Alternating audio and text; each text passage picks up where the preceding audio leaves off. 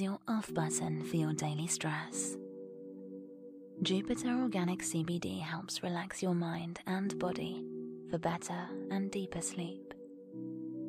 It's 100% USDA organic, never makes you high, and is, of course, legal to buy and consume in all 50 states.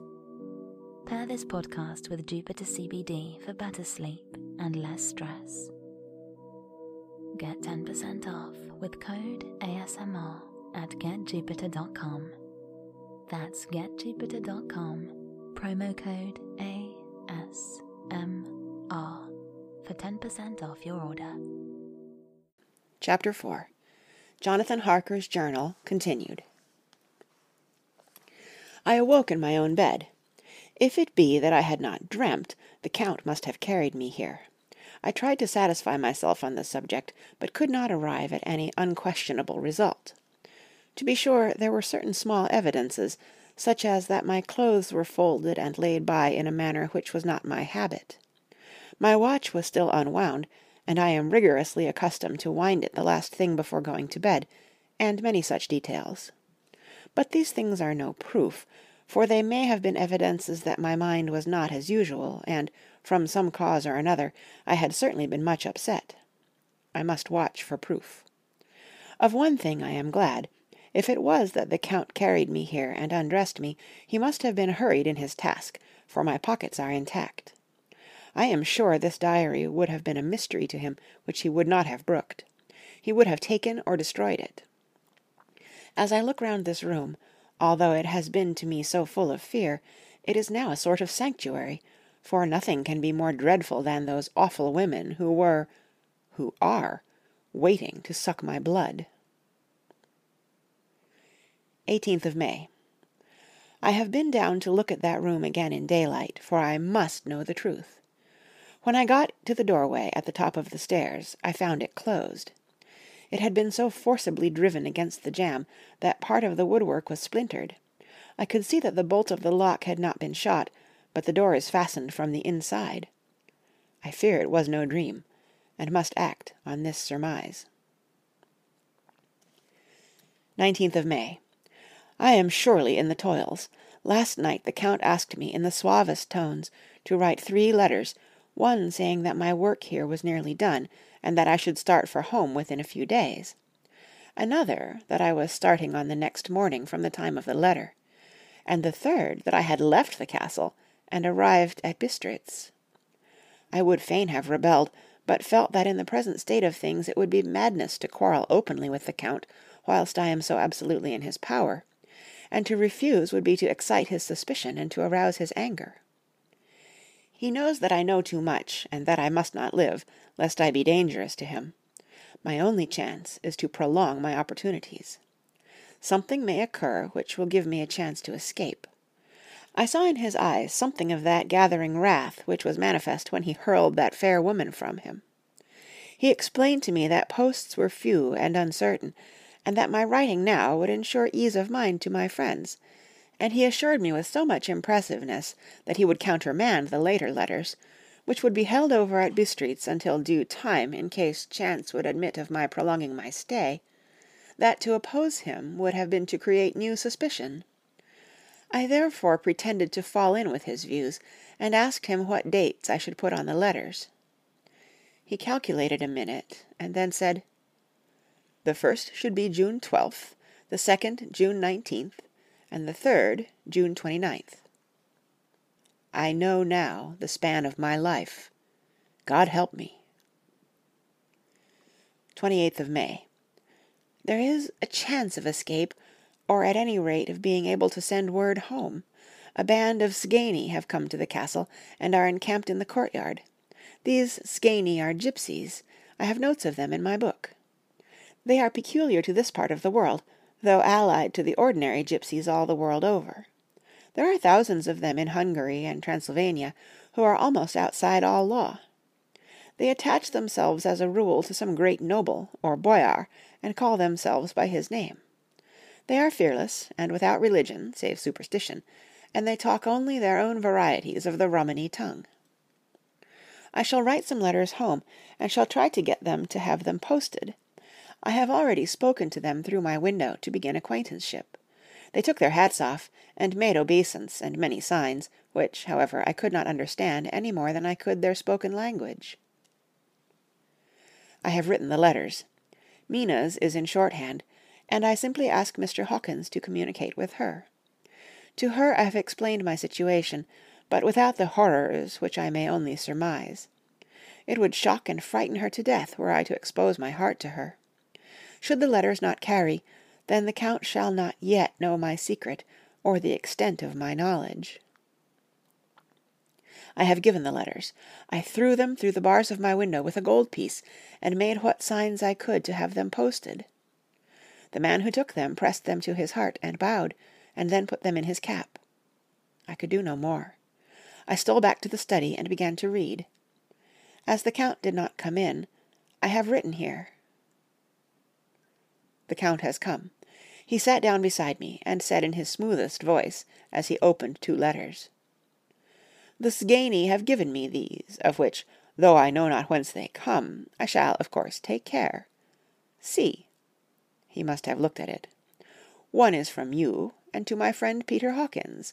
The other here he caught sight of the strange symbols as he opened the envelope, and the dark look came into his face, and his eyes blazed wickedly. The other is a vile thing, an outrage upon friendship and hospitality. It is not signed. Well, so it cannot matter to us. And he calmly held letter and envelope in the flame of the lamp till they were consumed. Then he went on. The letter to Hawkins, that I shall, of course, send on, since it is yours. Your letters are sacred to me. Your pardon, my friend, that unknowingly I did break the seal. Will you not cover it again? He held out the letter to me, and with a courteous bow handed me a clean envelope. I could only redirect it and hand it to him in silence. When he went out of the room I could hear the key turn softly. A minute later I went over and tried it, and the door was locked. When, an hour or two after, the Count came quietly into the room, his coming awakened me, for I had gone to sleep on the sofa. He was very courteous and very cheery in his manner, and seeing that I had been sleeping, he said, So, my friend, you are tired? Get to bed. There is the surest rest. I may not have the pleasure to talk to-night, since there are many labours to me, but you will sleep, I pray. I passed to my room, and went to bed, and, strange to say, slept without dreaming. Despair has its own calms. 31st of May. This morning when I woke I thought I would provide myself with some paper and envelopes from my bag, and keep them in my pocket, so that I might write in case I should get an opportunity. But again a surprise, again a shock. Every scrap of paper was gone, and with it all my notes, my memoranda relating to railways and travel, my letter of credit, in fact all that might be useful to me were I once outside the castle. I sat and pondered a while, and then some thought occurred to me, and I made search of my portmanteau and in the wardrobe where I had placed my clothes. The suit in which I had travelled was gone, and also my overcoat and rug. I could find no trace of them anywhere. This looked like some new scheme of villainy. 17th of June. This morning, as I was sitting on the edge of my bed cudgelling my brains, I heard without a cracking of whips and pounding and scraping of horses' feet up the rocky path beyond the courtyard. With joy I hurried to the window, and saw drive into the yard two great lighter wagons, each drawn by eight sturdy horses, and at the head of each pair a Slovak, with his wide hat, great nail-studded belt, dirty sheepskin, and high boots. They had also their long staves in hand. I ran to the door, intending to descend and try and join them through the main hall, as I thought that way might be open for them. Again a shock. My door was fastened on the outside. Then I ran to the window and cried to them. They looked up at me stupidly and pointed, but just then the hetman of the Szgany came out, and seeing them, pointing to my window, said something at which they laughed. Henceforth no effort of mine, no piteous cry or agonized entreaty would make them even look at me. they resolutely turned away. The lighter wagons contained great square boxes with handles of thick rope. These were evidently empty by the ease with which the Slovaks handled them, and by their resonance as they were roughly moved. When they were all unloaded and packed in a great heap in one corner of the yard, the Slovaks were given some money by the Szgany, and spitting on it for luck, lazily went each to his horse's head. Shortly afterwards I heard the cracking of their whips die away in the distance. 24th of June, before morning. Last night the Count left me early and locked himself into his own room. As soon as I dared I ran up the winding stair and looked out of the window which opened south. I thought I would watch for the Count, for there is something going on. The Szgany are quartered somewhere in the castle, and are doing work of some kind. I know it, for now and then I hear a faraway muffled sound, as of mattock and spade, and whatever it is, it must be the end of some ruthless villainy. I had been at the window somewhat less than half an hour, when I saw something coming out of the Count's window. I drew back, and watched carefully, and saw the whole man emerge. It was a new shock to me to find that he had on the suit of clothes which I had worn whilst travelling here, and slung over his shoulder the terrible bag which I had seen the women take away. There could be no doubt as to his quest, and in my garb too. This, then, is his new scheme of evil, that he will allow others to see me, as they think, so that he may both leave evidence that I have been seen in the towns or villages posting my own letters, and that any wickedness which he may do shall by the local people be attributed to me. It makes me rage to think that this can go on, and whilst I am shut up here, a veritable prisoner, but without that protection of the law which is even a criminal's right and consolation. I thought I would watch for the Count's return, and for a long time sat doggedly at the window. Then I began to notice that there were some quaint little specks floating in the rays of the moonlight. They were like the tiniest grains of dust, and they whirled round and gathered in clusters in a nebulous sort of way. I watched them with a sense of soothing, and a sort of calm stole over me. I leaned back in the embrasure in a more comfortable position, so that I could enjoy more fully the aerial gambolling.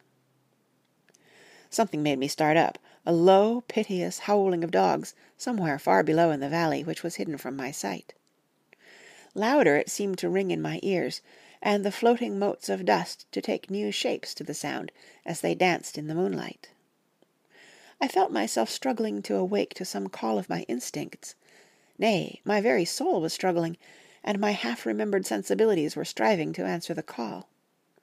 I was becoming hypnotized. Quicker and quicker danced the dust; the moonbeams seemed to quiver as they went by me into the mass of gloom beyond. More and more they gathered till they seemed to take dim, phantom shapes. And then I started, broad awake and in full possession of my senses, and ran screaming from the place. The phantom shapes, which were becoming gradually materialized from the moonbeams, were those of the three ghostly women to whom I was doomed. I fled, and felt somewhat safer in my own room where there was no moonlight, and where the lamp was burning brightly. When a couple of hours had passed, I heard something stirring in the Count's room, something like a sharp wail, quickly suppressed, and then there was silence, deep, awful silence, which chilled me. With a beating heart I tried the door, but I was locked in my prison, and could do nothing. I sat down and simply cried. As I sat I heard a sound in the courtyard without, the agonized cry of a woman. I rushed to the window, and throwing it up, peered out between the bars. There indeed was a woman with dishevelled hair, holding her hands over her heart as one distressed with running. She was leaning against a corner of the gateway. When she saw my face at the window, she threw herself forward, and shouted in a voice laden with menace: "Monster, give me my child!" She threw herself on her knees, and raising up her hands, cried the same words in tones which wrung my heart. Then she tore her hair and beat her breast, and abandoned herself to all the violences of extravagant emotion. Finally she threw herself forward, and, though I could not see her, I could hear the beating of her naked hands against the door. Somewhere high overhead, probably on the tower, I heard the voice of the Count calling in his harsh metallic whisper. His call seemed to be answered from far and wide by the howling of wolves. Before many minutes had passed, a pack of them poured, like a pent up dam when liberated, through the wide entrance into the courtyard. There was no cry from the woman, and the howling of the wolves was but short. Before long they streamed away singly, licking their lips. I could not pity her, for I knew now what had become of her child, and she was better dead. What shall I do? What can I do? How can I escape from this dreadful thing of night and gloom and fear? 25th of June, morning. No man knows till he has suffered from the night how sweet and how dear to his heart and eye the morning can be. When the sun grew so high this morning that it struck the top of the great gateway opposite my window, the high spot which it touched seemed to me as if the dove from the ark had lighted there. My fear fell from me as if it had been a vaporous garment which dissolved in the warmth. I must take action of some sort whilst the courage of the day is upon me. Last night one of my post dated letters went to post, the first of that fatal series which is to blot out the very traces of my existence from the earth. Let me not think of it. Action. It has always been at night time that I have been molested or threatened, or in some way in danger or in fear. I have not yet seen the Count in the daylight. Can it be that he sleeps when others wake, that he may be awake whilst they sleep? If I could only get into his room! But there is no possible way. The door is always locked. No way for me. Yes, there is a way, if one dares to take it. Where his body has gone, why may not another body go? I have seen him myself crawl from his window. Why should I not imitate him, and go in by his window? The chances are desperate, but my need is more desperate still. I shall risk it. At the worst it can only be death, and a man's death is not a calf's, and the dreaded hereafter may still be open to me. God help me in my task. Good-bye, Mina, if I fail. Good-bye, my trusted friend and second father. Good-bye, all, and last of all, Mina. Same day, later. I have made the effort, and, God helping me, have come safely back to this room. I must put down every detail in order. I went whilst my courage was fresh straight to the window on the south side, and at once got outside on the narrow ledge of stone which runs around the building on this side. The stones are big and roughly cut, and the mortar has by process of time been washed away between them. I took off my boots and ventured out on the desperate way. I looked down once, so as to make sure that a sudden glimpse of the awful depth would not overcome me, but after that kept my eyes away from it. I knew pretty well the direction and distance of the Count's window, and made for it as well as I could, having regard to the opportunities available. I did not feel dizzy I suppose I was too excited and the time seemed ridiculously short till I found myself standing on the window sill and trying to raise up the sash. I was filled with agitation, however, when I bent down and slid feet foremost in through the window. Then I looked around for the Count, but with surprise and gladness, made a discovery. The room was empty. It was barely furnished with odd things which seemed to have never been used. The furniture was something the same style as that in the south rooms, and was covered with dust. I looked for the key, but it was not in the lock, and I could not find it anywhere. The only thing I found was a great heap of gold in one corner, gold of all kinds, Roman and British and Austrian and Hungarian and Greek and Turkish money, covered with a film of dust, as though it had lain long in the ground. None of it that I noticed was less than three hundred years old. There were also chains and ornaments, some jeweled, but all of them old and stained. At one corner of the room was a heavy door. I tried it, for, since I could not find the key of the room or the key of the outer door, which was the main subject of my search, I must make further examination, or all my efforts would be in vain. It was open, and led through a stone passage to a circular stairway, which went steeply down. I descended, minding carefully where I went, for the stairs were dark, being only lit by loopholes in the heavy masonry. At the bottom there was a dark tunnel like passage, through which came a deathly, sickly odour, the odour of old earth newly turned. As I went through the passage the smell grew closer and heavier. At last I pulled open a heavy door which stood ajar, and found myself in an old ruined chapel, which had evidently been used as a graveyard. The roof was broken, and in two places were steps leading to vaults, but the ground had recently been dug over, and the earth placed in great wooden boxes, manifestly those which had been brought by the Slovaks. There was nobody about, and I made search for any further outlet, but there was none. Then I went over every inch of the ground, so as not to lose a chance. I went down even into the vaults, where the dim light struggled, although to do so was a dread to my very soul. Into two of these I went, but saw nothing except fragments of old coffins and piles of dust. In the third, however, I made a discovery.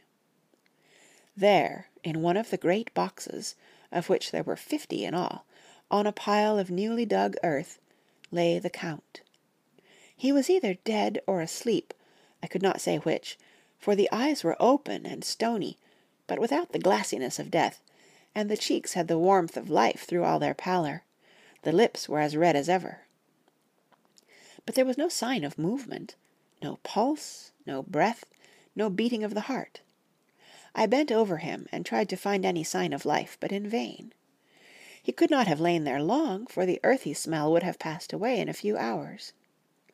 By the side of the box was its cover, pierced with holes here and there. I thought he might have the keys on him, but when I went to search, I saw the dead eyes, and in them, dead though they were, such a look of hate, though unconscious of me or my presence, that I fled from the place, and leaving the Count's room by the window, crawled again up the castle wall. Regaining my room, I threw myself panting upon the bed, and tried to think. 29th of June. To-day is the date of my last letter, and the Count has taken steps to prove that it was genuine, for again I saw him leave the castle by the same window, and in my clothes. As he went down the wall, lizard fashion, I wished I had a gun or some lethal weapon that I might destroy him but I fear that no weapon wrought alone by man's hand would have any effect on him. I dared not wait to see him return, for I feared to see those weird sisters. I came back to the library and read there till I fell asleep. I was awakened by the Count, who looked at me as grimly as a man can look as he said: "To morrow, my friend, we must part. You return to your beautiful England, I to some work which may have such an end that we may never meet. Your letter home has been despatched. To morrow I shall not be here, but all shall be ready for your journey. In the morning come the Szgany, who have some labours of their own here, and also come some Slovaks. When they have gone, my carriage shall come for you, and shall bear you to the Borgo Pass to meet the diligence from Bukovina to Bistritz. But I am in hopes that I shall see more of you at Castle Dracula. I suspected him, and determined to test his sincerity. Sincerity! It seems like a profanation of the word to write it in connection with such a monster, so I asked him point blank, "Why may I not go to night?"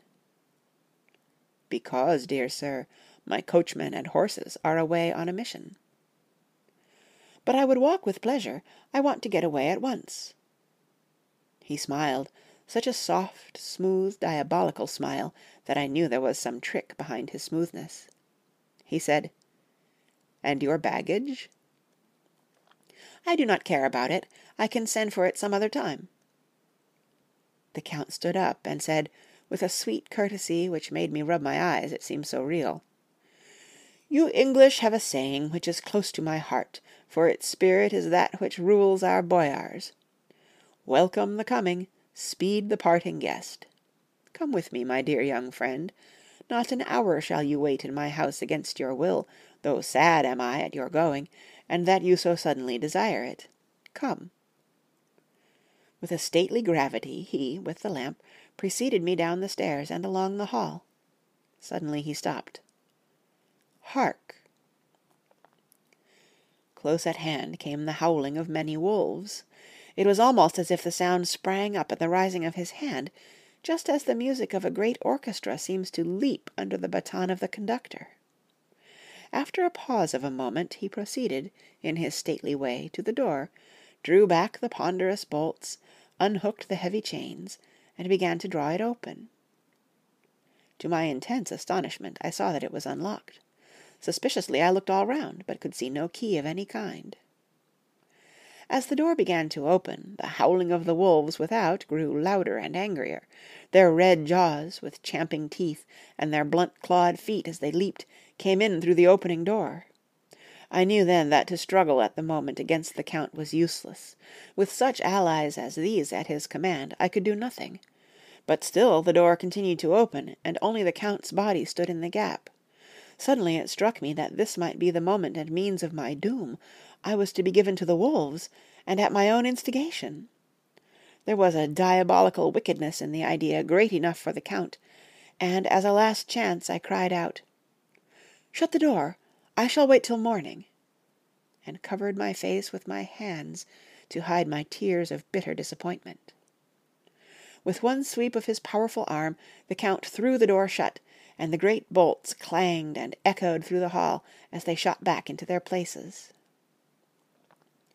In silence we returned to the library, and after a minute or two I went to my own room. The last I saw of Count Dracula was his kissing his hand to me, with a red light of triumph in his eyes, and with a smile that Judas in hell might be proud of. When I was in my room, and about to lie down, I thought I heard a whispering at my door. I went to it softly and listened. Unless my ears deceived me, I heard the voice of the Count. "Back, back to your own place. Your time is not yet come. Wait, have patience. To night is mine, to morrow night is yours." There was a low, sweet ripple of laughter, and in a rage I threw open the door, and saw without the three terrible women licking their lips. As I appeared they all joined in a horrible laugh and ran away. I came back to my room and threw myself on my knees. It is then so near the end? To morrow! To morrow! Lord, help me, and those to whom I am dear. 30th of June, morning. These may be the last words I ever write in this diary. I slept till just before the dawn, and when I woke threw myself on my knees for I determined that if death came he should find me ready.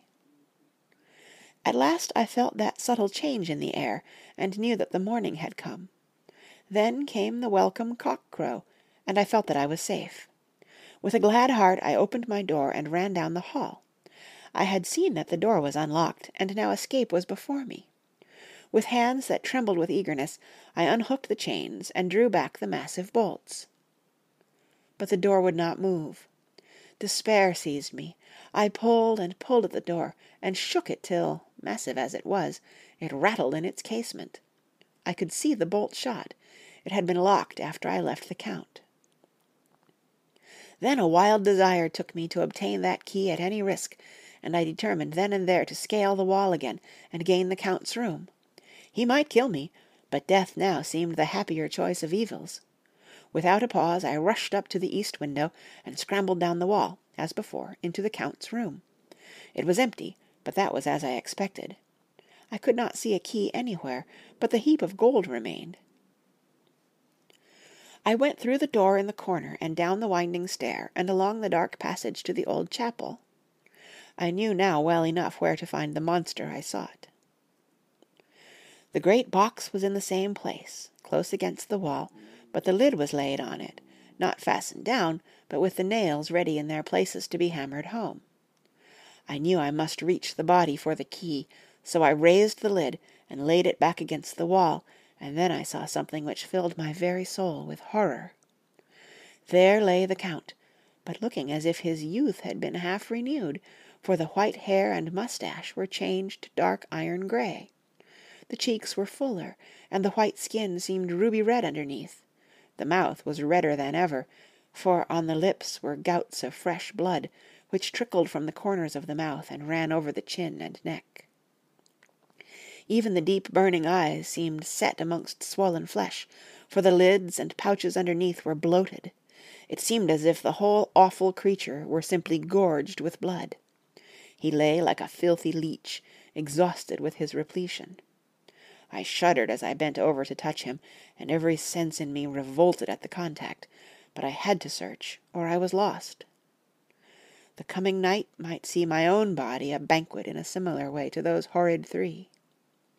I felt all over the body, but no sign could I find of the key. Then I stopped and looked at the Count. There was a mocking smile on the bloated face, which seemed to drive me mad.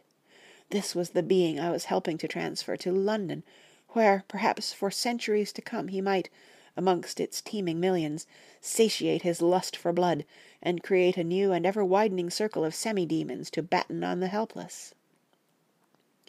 The very thought drove me mad.